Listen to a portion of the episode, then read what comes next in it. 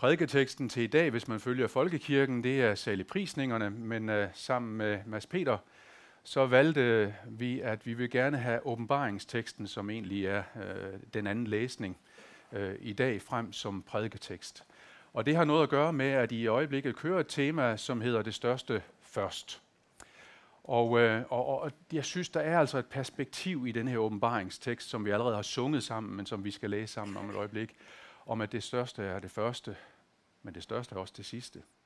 Og det er den der del, jeg gerne vil have fat i. I har beskæftiget jer med grundlaget, at, øh, at søge søg først Guds rige og hans retfærdighed, så skal alt andet gives jer tilgift. I har set på særlige perspektiver omkring økonomi og andre ting, og nu vil jeg godt lige, at vi løfter blikket op og kigger på, hvad er der så for enden af vejen? Og det skal vi have fat i i dag. Og hvad betyder det for de skridt, som vi skal gå sammen i morgen? Så lad os læse den her fantastiske tekst fra åbenbaringen kapitel 7. Og det er hele kapitlet, vi skal læse der. Det er det, der er prædiketeksten, alle 17 vers.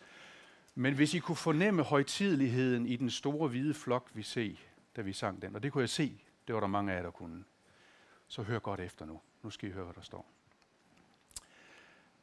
Det er Johannes, Jesu disciple, som får lov at kigge helt ind i himlen igennem en åben dør. Og nu skal I høre, hvad han ser. Derefter så jeg fire engle stå ved de fire verdenshjørner og holde jordens fire vinde tilbage. For at ingen vind skulle blæse på jorden eller over havet eller mod noget træ. Og jeg så en anden engel stige op fra solens opgang med den levende Guds sejl. Den råbte med høj røst til de fire engle, som var givet at skade jorden og havet. Skad ikke jorden, eller havet, eller træerne, før vi har besejlet vor Guds tjenere på deres pande. Og jeg hørte tallet på de besejlede. 144.000 besejlede ud af alle Israels stammer. Af Judas stamme 12.000 besejlede af Rubens stamme 12.000, af Gads stamme 12.000, af Asjers stamme 12.000, af Naftalis stamme 12.000, af Manasses stamme 12.000, af Simeons stamme 12.000, af Levis stamme 12.000, af Isakars stamme 12.000, af Sebulons stamme 12.000, af Josefs stamme 12.000, af Benjamins stamme 12.000 besejlede. Og derefter så jeg, og se, der var en stor skare, som ingen kunne tælle, af alle folkeslag og stammer, folk og tungemål. De stod foran tronen og foran lammet, klædt i hvide klæder og med palmegrene i hænderne, og de råbte med høj røst, frelsen kommer fra vor Gud, som sidder på tronen og fra lammet. Og alle englene stod i kreds om tronen, og de ældste og de fire levende væsener, og de faldt ned – på deres ansigt foran tronen og tilbad Gud og sagde, Amen. Pris og lov og visdom og tak og ære og magt og styrke er vor Guds i evighedernes evigheder. Amen. Og en af de ældste tog til ord og spurgte mig, de som står klædt i hvide klæder, hvem er de? Og hvor kommer de fra? Jeg sagde til ham, min herre, du ved det.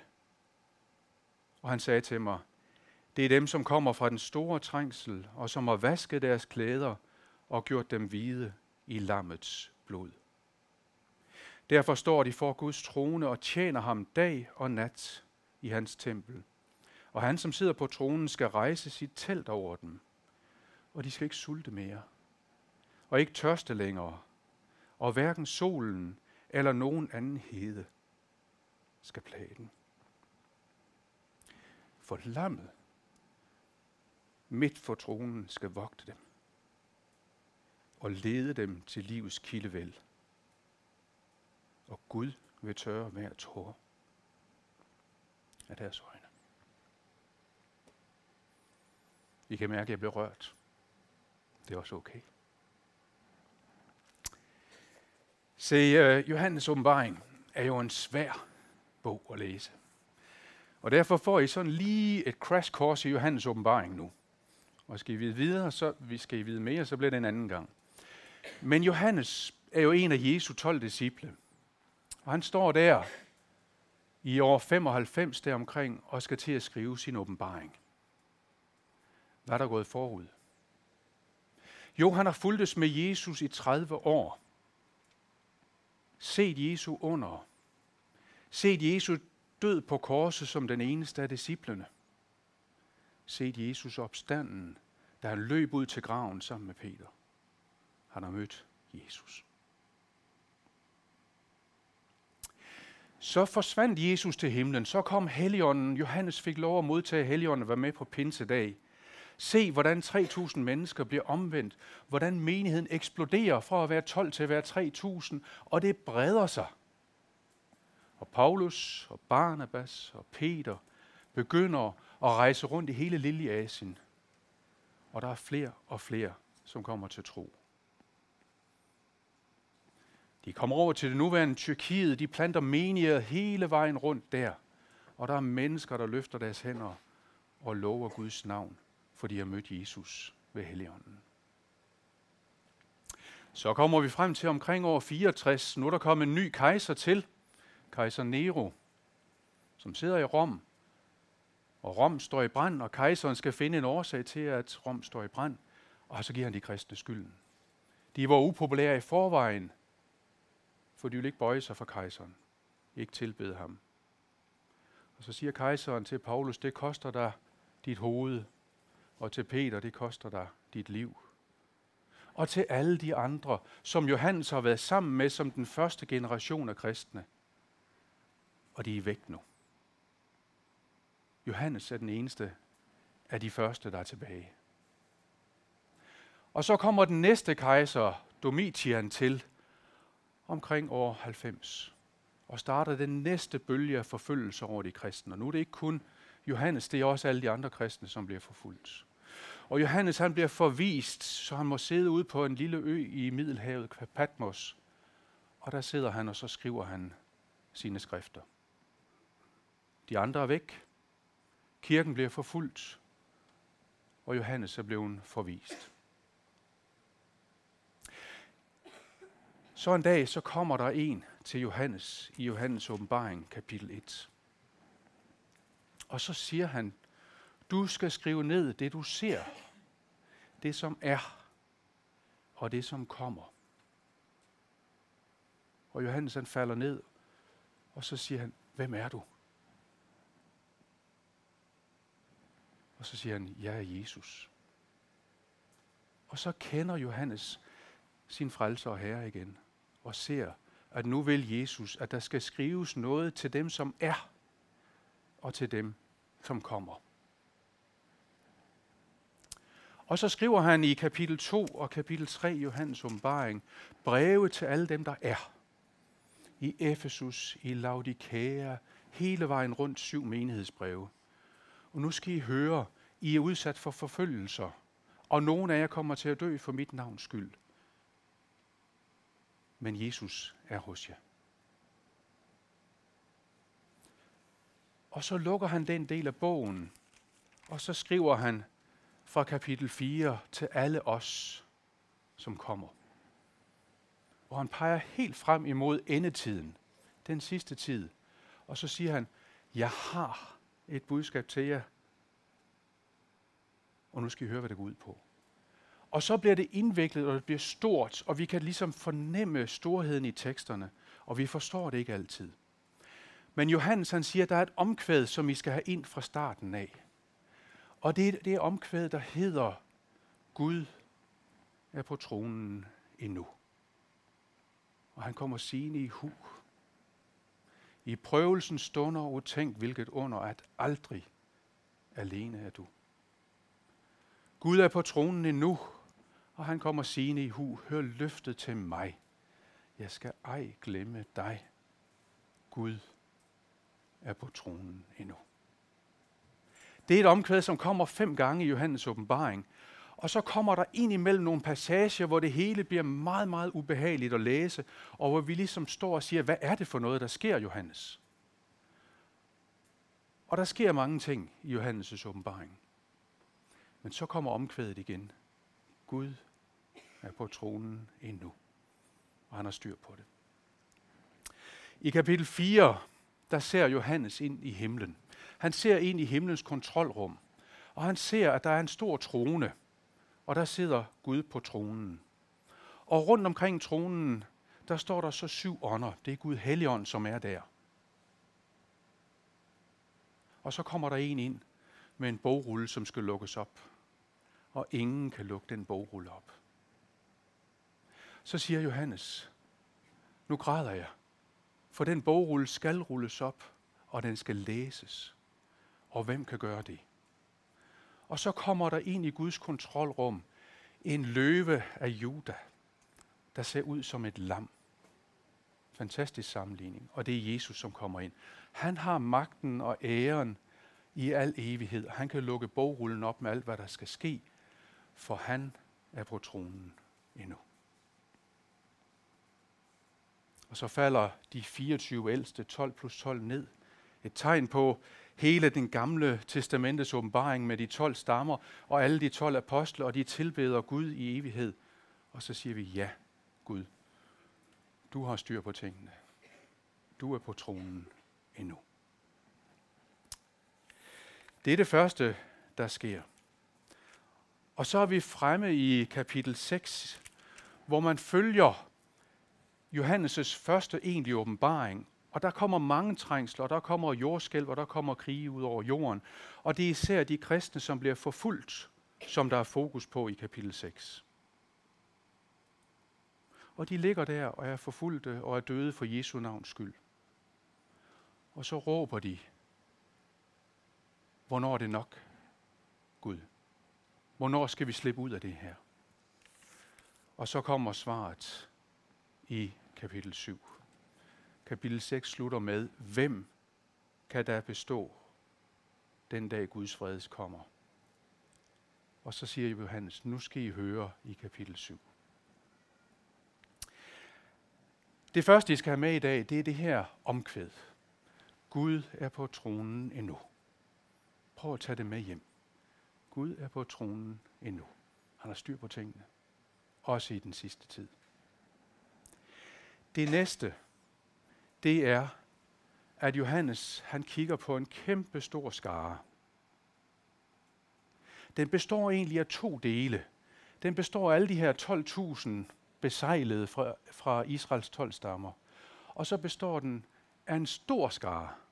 En kæmpe stor skare, som ingen kan tælle. Den er utællelig. Og så går Johannes ind i forskelligheden i den store skare. Hvor kommer de fra? De kommer fra alle folkeslag, fra alle stammer, fra alle folk, fra alle tungemål. De er meget forskellige. Den tradition, jeg er opvokset i, den har ofte haft tendens til at sige, i min fars hus er der mange boliger. Men de står tomme alle sammen. Eller, i min fars hus, ja, Jesus siger godt nok, at der er mange boliger, men det er godt nok ikke, svært, det er ikke let at få fat i en af dem. Johannes, han siger det, som Jesus også siger. I min fars hus er der mange boliger. Og der er mange mennesker, som skal bo i dem engang. En utallig skare. Og jeg synes, det er fantastisk. Fordi nogle gange kan vi opleve, at det kan være så svært at blive kristen, og endelig at blive ved med at være det. Men Gud har styr på det. Han er på tronen endnu. Når Gud har skabt mange boliger i himlen, og når Gud viser os en dag, så er der mange mennesker, utallige mange mennesker, som kommer i himlen. Så har han også nok styr på det. Så skal det nok også til at være til at komme til i himlen. Og så viser han os, og det skal jeg komme tilbage til om et øjeblik, hvad der skal til for at være med der.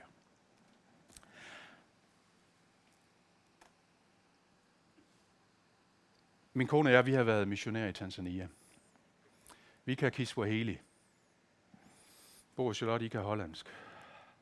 Der er sikkert mange andre sprog til stede herinde. Alle mulige mærkelige ting, som man har fået hævet op og fået lært. Så der er en fra, hvad hedder det, Tjekkiet, som kan dansk for eksempel. Hvad, hvad ligner det ikke også? Vi skal møde nogen, der kan tale Swahili engang. De er godt nok anderledes end os. Det er godt nok en anden kirkekultur, vi kommer ud i der. Vi skal møde nogen, der taler hollandsk, tjekkisk, dansk i himlen. Stor, lille, gammel, sort, hvid. En utallig skare for alle folkeslag, for alle stammer, for alle modersmål. Det er lidt godt. Der er plads til forskellighed i himlen. Og jeg lover for, at der bliver også forskellighed i mange ting af det, vi går og siger til hinanden. Som vi sang, nogle af os vil knæle, andre vil danse, nogle vil tige stille, nogle vil lovprise, nogen vil ud og spille fodbold. Himlen, den bliver varieret. Og der er plads til variation i himlen. Det er det, som det her fantastiske billede viser os. Så der er meget, meget forskelligt i himlen. Men det er en stor og hvid skare. De har en fælles dragt på. Og det betyder, at der er noget, der er ens for dem alle sammen. Og det ens, det er deres hvide dragt, som er vasket i lammets blod. Jeg vil godt tage jer med tilbage til det allerførste bog i kapitlen i Bibelen. Vi er i den sidste bog nu, men nu tager vi lige et spring til den første bog, for der er temaet med dragten med igen. Adam og Eva sønder. Og hvad gør de så? De føler skyld, og de føler skam. De gemmer sig for Gud, og de begynder at sy en dragt, en klædning, fordi de opdager, at de også er nøgne. De skammer sig. Og det har mennesker gjort lige siden. Forsøgt at sy sig en dragt, der kan gemme deres skam og deres skyld. De fine ballade, de kan bestå af mange ting. De kan bestå af at forsøge at gøre gode gerninger. De kan forsøge at lave tillægsgerninger, sådan som farisæerne gjorde på Jesu tid. Ekstra bud, ekstra regler. Det kunne være et fint blad. Der kunne også være mere åndelige fine blade. Har vi ikke profeteret i dit navn, Jesus? Har vi ikke uddrevet onde ånder i dit navn? Der kan være åndelige fine blade, man dækker sig ind under. Jeg har profetiens nådegave. Jeg har øh, tungetalens nådegave. Jeg har et fint blad her, jeg dækker mig ind under. Eller det kan være følelser. Jeg skammer mig. Det må der tælle noget i regnskabet, Jesus. Jeg angrer. Og når det ikke er nok, så angrer jeg, at jeg ikke længere kan angre. Vi syr finbladstrakter. Og det gør vi stadigvæk. Nogen syr også finbladstrakter af deres lidelse. Jeg har været så syg, jeg har været så meget igennem, jeg har mistet så meget. Det er det, som er temaet i kapitel 6 i Johannes åbenbaring. Og Jesus siger til os alle sammen, det har været hårdt, det har været svært, men den dragt, som I skal have på i himlen, det er ikke jeres egen finbladsdragt. Og så gør Jesus det, nej, så gør Gud det i uh, Johannes i, uh, i 1. Mosebog. Det er et lille bitte vers i kapitel 3, vers 21, hvor der står, at Gud lavede skindragt til Adam og Eva. Han sendte dem altså ikke nøgen ud, men Gud lavede en skindragt. Hvad betyder det? Det betyder, at Gud forstår, at der er noget, der skal dække jeres skyld og jeres skam. Så er det noget, jeg må lave til jer. Og så må det koste en anden livet. Der var en, der skulle dø, for at den skindragt kunne laves. Og det skete så i Israels historie igen og igen. Helt frem til Jesus kom. Og så døde Jesus for Johannes, mens han stod der og så på det på korset. Og så det her, det er min skindragt. Det er mit hvide klæde i lammets blod. Så det, der altså gør denne her store, utallige flok ens, det er, at de har mødt Jesus. At de har taget imod i ham i tro, og så er al deres skyld og al deres skam, den er væk. De står der med rene klæder på grund af Jesus. Og hvordan sker det? Jamen det sker jo bare ved, at vi siger tak Jesus, at du er død for mig. Og så er man med i den store hvide flok. Det er så enkelt.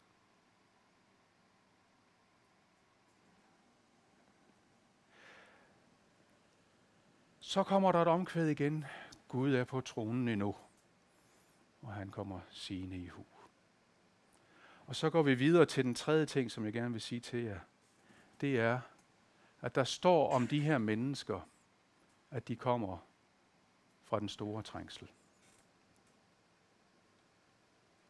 Først så står der de her 12 gange 12.000 fra Israels stamme.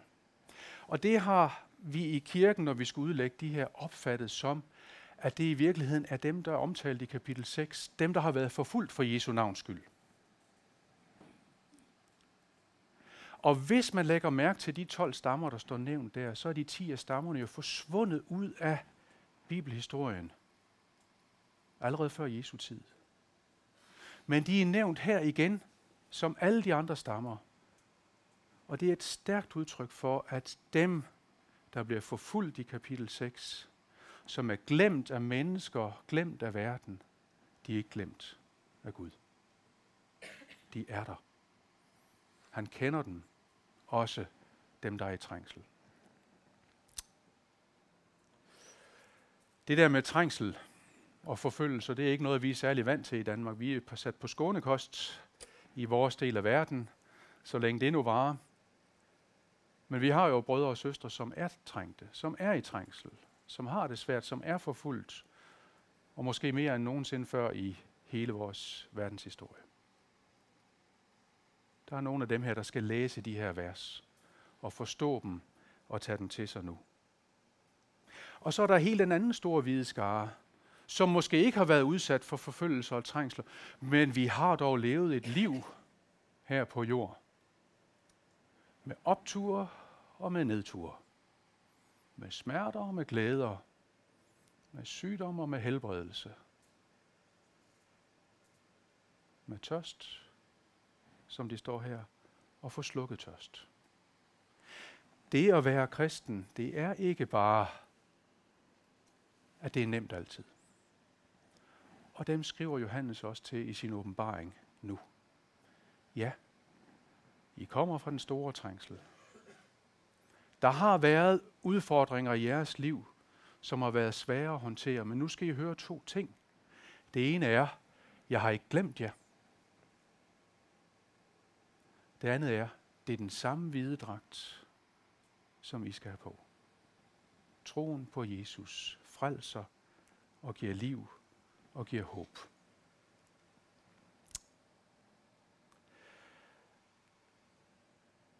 Så er vi helt inde i himlen nu. Og hvad er det sidste, der bliver sagt til denne her store videskare? Det er de ord, som bevæger mig, nemlig at nu spænder Gud et telt ud over dem. Telt det er noget, der beskytter. Og så siger Gud, nu skal der ikke længere være sorg og sult og tørst eller anden plage. Men Gud skal vogte dem og tørre hver tårer af deres øjne. Der er tårer i vores liv, som aldrig bliver tørret af, mens vi er her. Der er smerter, som vi ikke kan tage fra hinanden i vores liv her i tiden. Der er tørst, som vi ikke kan slukke her i tiden.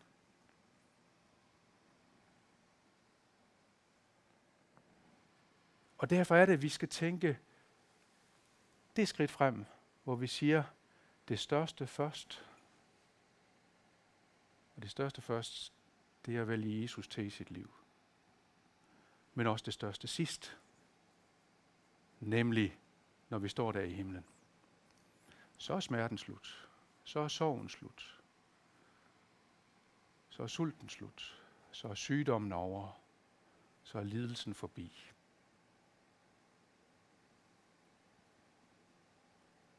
det kan godt gøre, at vi kan holde ud lidt endnu med det, som presser os, som smerter i vores liv. Livet kan være hårdt, men der er et lille håb til jer her om, at det er slut en gang, det som er hårdt for jer nu.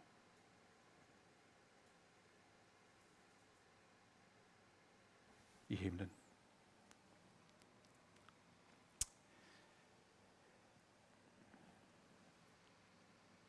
Det jeg har sagt det er, at Gud er på tronen endnu.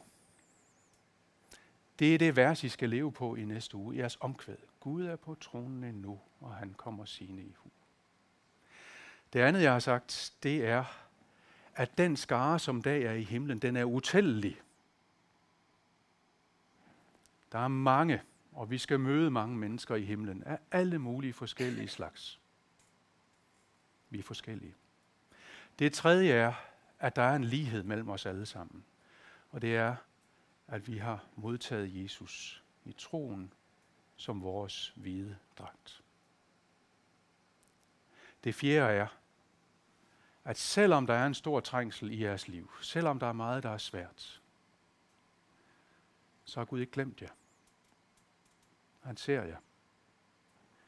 Og det sidste, det er, det bliver ikke ved i evighed. Der er en dag, hvor de her ting ikke er der længere. Men hvor vi skal vælge mellem, om vi vil stå i tilbedelse stille, eller vi vil danse, eller vi vil lovsynge Gud for alt det, han har gjort.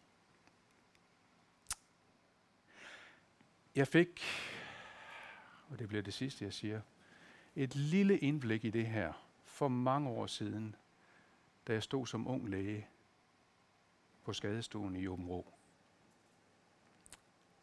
så kom der et, et, øh, et telefonopkald, og der var en, øh, en øh, midalderne herre, som var på vej ind med hjertestop. Og vi gjorde os klar til at tage imod, og tog os imod og forsøgte at gøre det, som vi nu skulle og kunne, men vi kunne ikke få det hjerte i gang igen. Så han døde i en forholdsvis ung alder. Og det er håndværk, den del af det. Der fokuserer man på at få de tekniske ting til at fungere og sådan noget. Men så kommer det svære jo bagefter, fordi der er jo også en ægtefælde på vej ind, som ikke ved, hvad der er sket. Og hun kommer også ind. Og jeg fik sagt til hende, vi gjorde, hvad vi kunne, men din mand er her ikke mere. Og vi snakker lidt om det, og hun fortæller, at det har været et svært liv for dem. De har mistet nære pårørende. Der har været der har været mange hårde ting i deres liv. Og deres mand, hendes mand har også været præget af sygdom og smerter, og, og det var ikke nemt det her liv. Og øh, så siger jeg til hende, skal vi ikke gå ned og se ham? Og det gør vi så. Og så går hun hen til sin mand, og så siger hun, Herren velsigne dig og bevare dig. Herren lad sit ansigt lyse over dig og være dig nådig. Herren løfte sit ansigt mod dig og give dig fred. Herren velsigne din udgang fra nu og din indgang til evig tid. Og der så jeg i en nødskal, hvad det vil sige at være kristen. Nu skal der ikke være sorg. Nu skal der ikke være smerte. Nu skal der ikke være lidelse mere. For det gamle er forbi, og noget nyt er blevet til. Det er det, vi håber, vi har. Det er det, vi lever på. Det er det, jeg bærer med mig. Det er det, vi bærer i vores familie, når ting kan være svære. Det er det, I skal med i dag.